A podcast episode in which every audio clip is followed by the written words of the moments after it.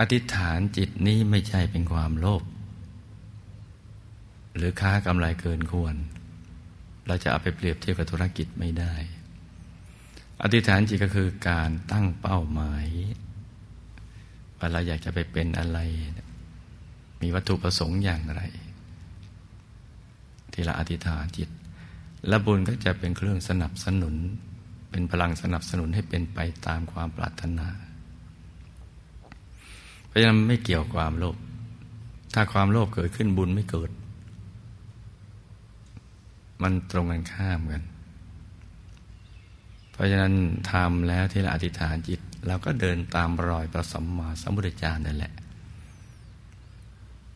ทำแต่ละครั้งไม่ว่าทำเล็กทำน้อย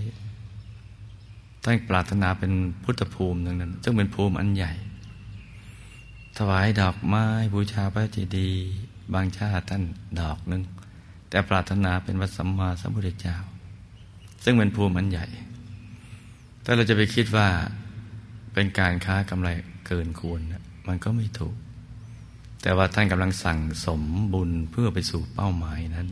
เรียกว่าอธิษฐานบารมีกำลังรวบรวมบุญ สั่งสมไปทีละเล็กทีละน้อย เหมือนปลวกค่อย ๆ ก่อตัว จากดินก้อนเล็กๆขึ้นไป เหมือนตึกก็ต้องค่อยๆ ก่อสร้างกันขึ้นไป จนกว่าจะไปถึงเป้าหมายของตึกที่ได้ตั้งใจเอาไว้